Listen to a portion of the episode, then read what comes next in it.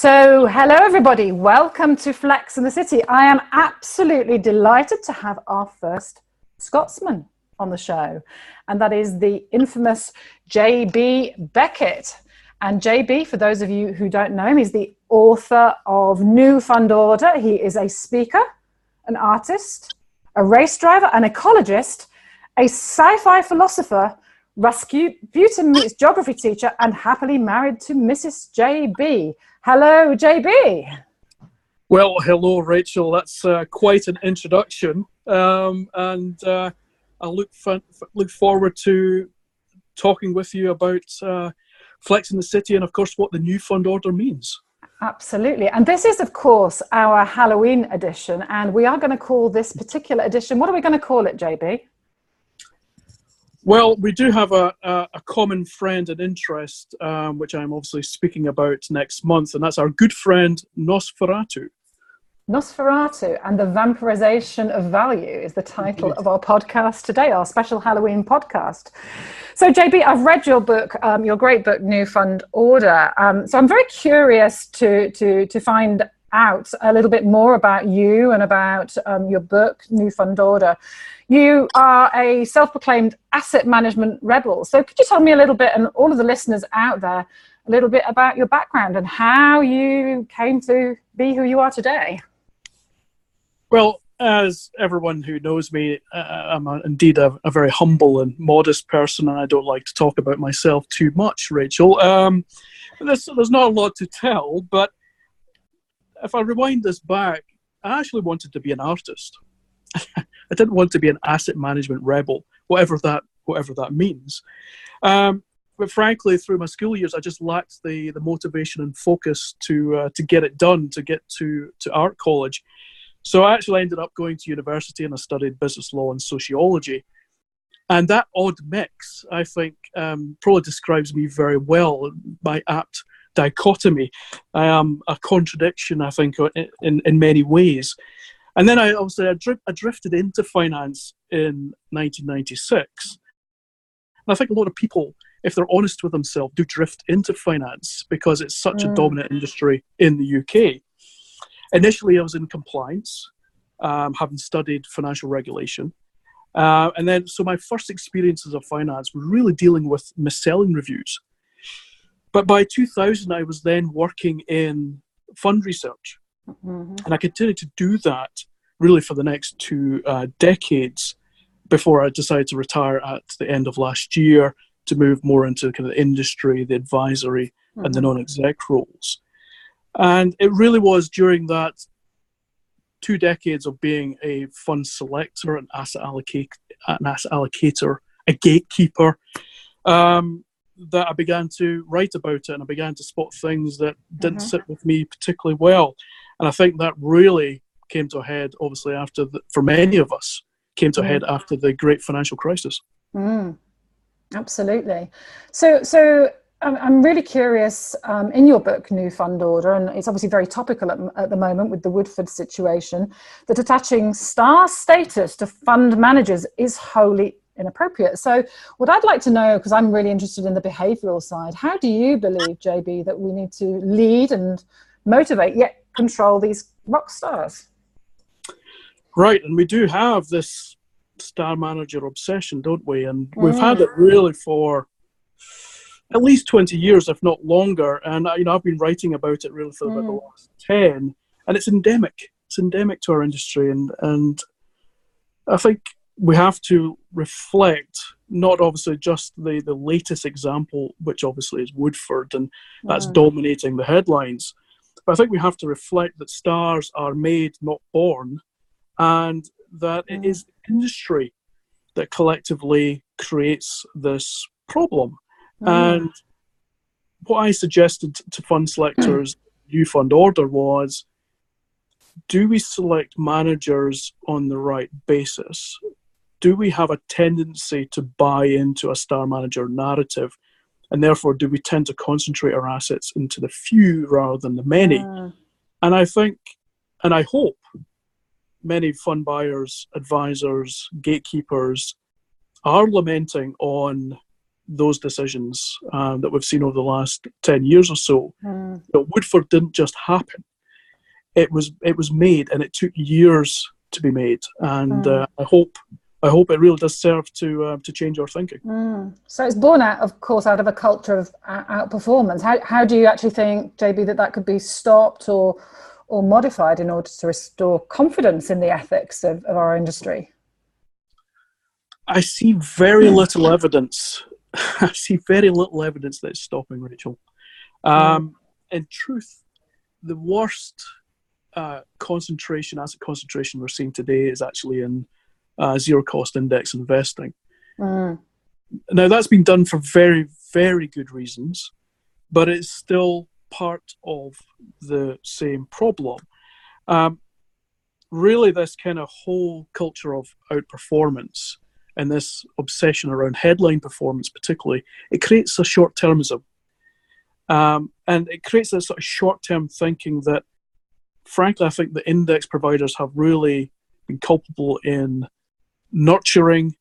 Um, I think that absence of long long term thinking has been erosive to good stewardship over companies, over good long term outcomes. Mm. And I think we really need to try and rein this back. So we see this happening not just in star managers uh, and and you know this whole a manager gets to three years and has outperformed therefore let's throw lots of mm. money at them and all the academic studies tell us that is the, the most stupid thing to do and yet collectively we still do it and we've sort of done the exact same thing, I think, in the index side as well.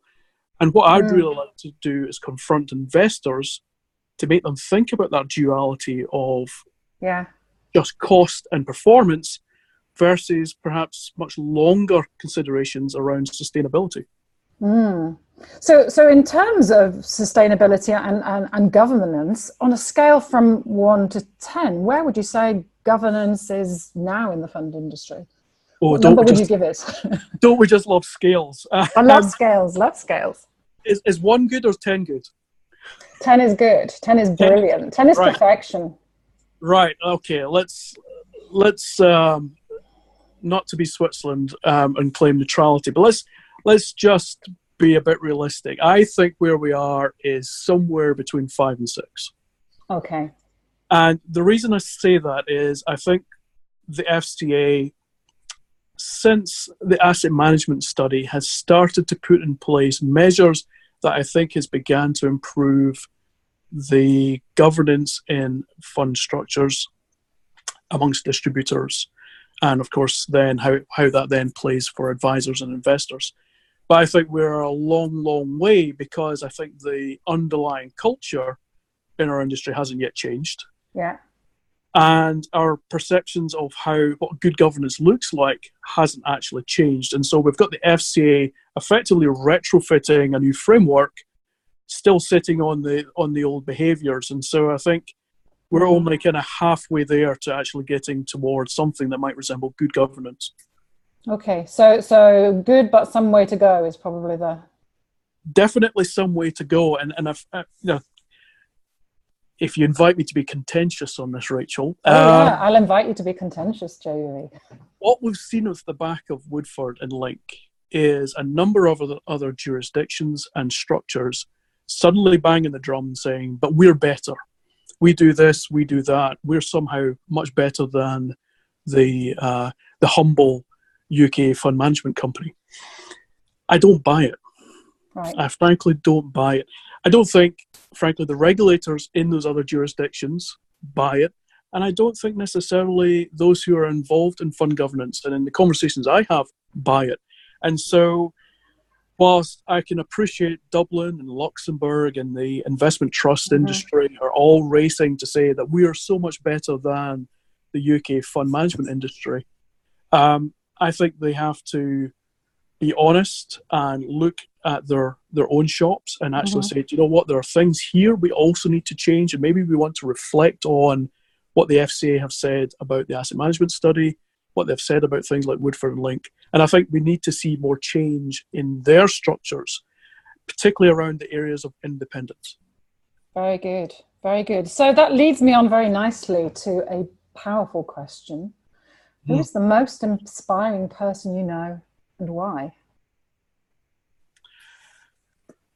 I'm sure many of many of people will say it would be someone you know um, inspirational like Gandhi or you know someone who has perhaps done lots of positive things towards the industry. I kind of take I take a different look at these things. I think it's because I lurk so much in the shadows. I look at the underbelly of our industry.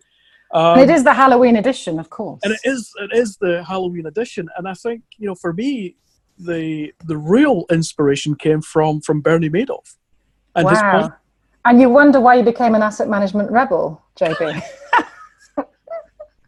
because isn't it isn't it interesting? I mean, ten years on, really, since his court case, the industry still doesn't even like to talk about Bernie Madoff. Mm. And we like to almost collectively say, well, that's in the history of the industry and therefore it's all good.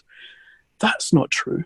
There will be other Ponzi schemes operating within our industry right now. Mm. And it also exposes um, something I tend to explore in my talks, which is this idea of the human condition, which is that we like this sense of control over what our industry is doing we don't like to confront the monsters. And actually, when you look at what Bernie Madoff was trying to do, he was actually trying to fabricate returns that were not available from the market in a way that delivered the outcomes to his clients. Mm. You could actually say he committed an evil action out of a sense of good and purpose. And when we look at hedge funds and absolute return funds underperforming and this idea that fund managers can't suddenly pull rabbits out of hats. I think we have to reflect and say, is the industry just naturally wired to induce risk taking, mm. to re- induce fraud, to basically try to fabricate something that's actually very, very difficult to achieve? And I think we should look back at Madoff as an inspiration. And I would certainly recommend, as I have, read the court notes to, to the Madoff case because it's it's it's a real wake up call. Mm.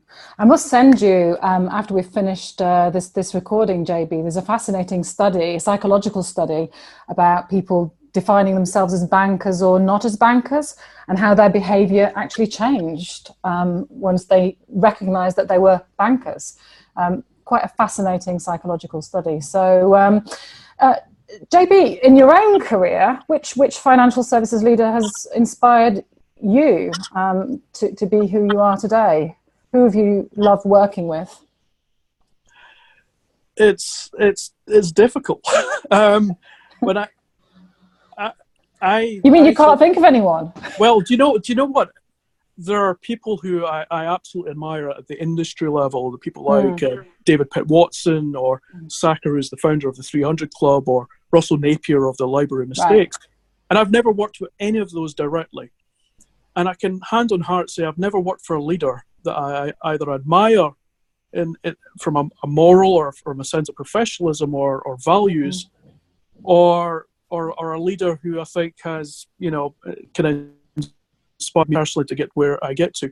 If anything, I would say the leaders I've worked for through my time have inspired me to rebel, mm. to go the opposite way, to be contrarian. And I think when you talk to many contrarians in our industry, they have a similar tale to share. Mm. And it's not about being inspired or that I had some absolutely fantastic mentor who uh, nurtured me through the uh, absolutely opposite experience. I really have fought and clawed my way through this industry and done what I've done in spite of the leaders that I was supposedly working for. Mm. And actually, it was my different values, my different sense of professionalism that always created friction with with mm. probably the, most of the leaders I worked for. Mm. Um, and I'm, I'm sure I'm not alone in that. Mm. So, what, what, what really does motivate you? I'm really curious to know what, what are your own core values, JB? some people might condemn me as as as being some some sort of turbulent priest or um, a, a contrarian's contrarian, someone you know, a gobby Scot that just likes a good argument. They're, they're not wrong, um, but I, I, think when I look at my own values, I, I, I grew up from a, a working class background. Mm-hmm. Um, I think they verge very close to being socialist. Um, I, at times, might even verge into Marxism, um, but it's a, it's a very soft form of Marxism, uh, Marxism, and it's not the state type of, of Marxism. Mm-hmm. I like disruption. I, I like surrounding myself with disruptors. I hate the status quo. I like equality, and I hate inequality. Um, and if through all that somehow I try to enjoy what I do, and I could leave some sort of mark on this industry, then all the better. Mm. So you are an artist at the end.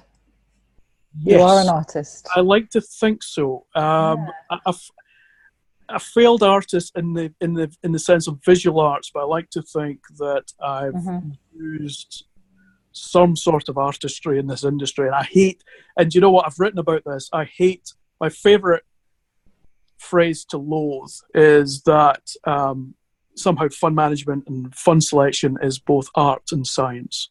I hate mm-hmm. it. There's, no, there's, there's nothing. There's nothing associating fund management, asset management, wealth management with art.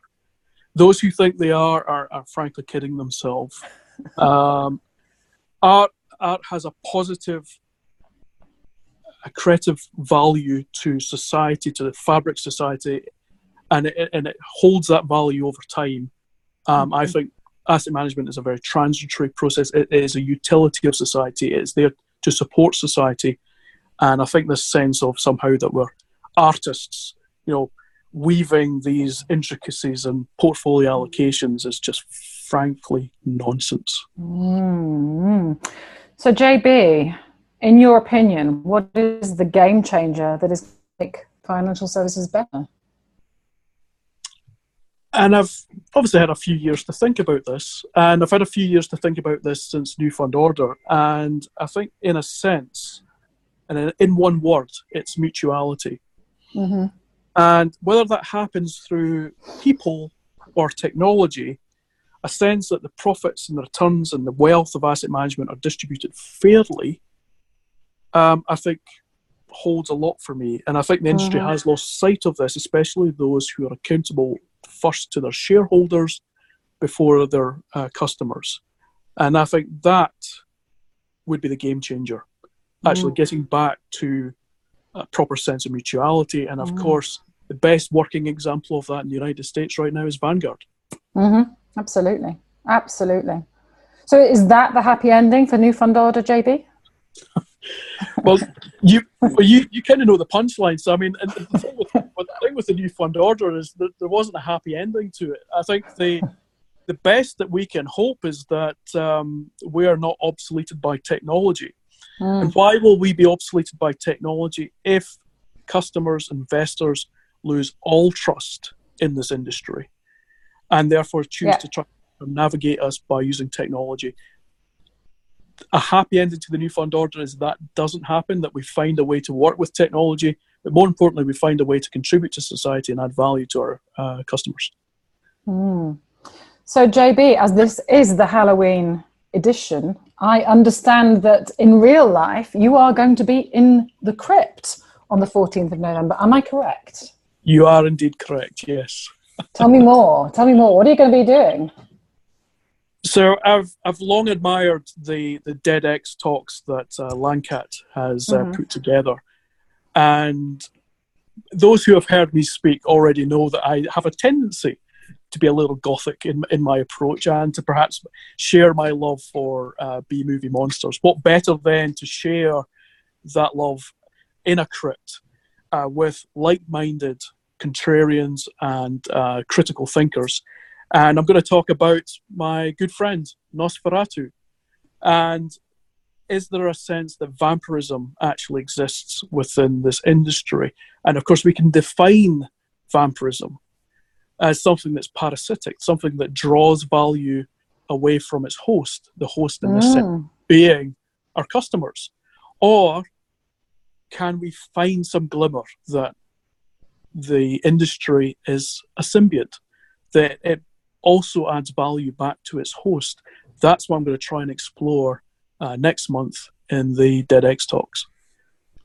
JB, thank you so much. I hope I can be with you at the DEDx talk on the 14th of November. Thank you so much for being our very special guest on this Halloween edition. You are most welcome, Rachel. Thank, thank you. you.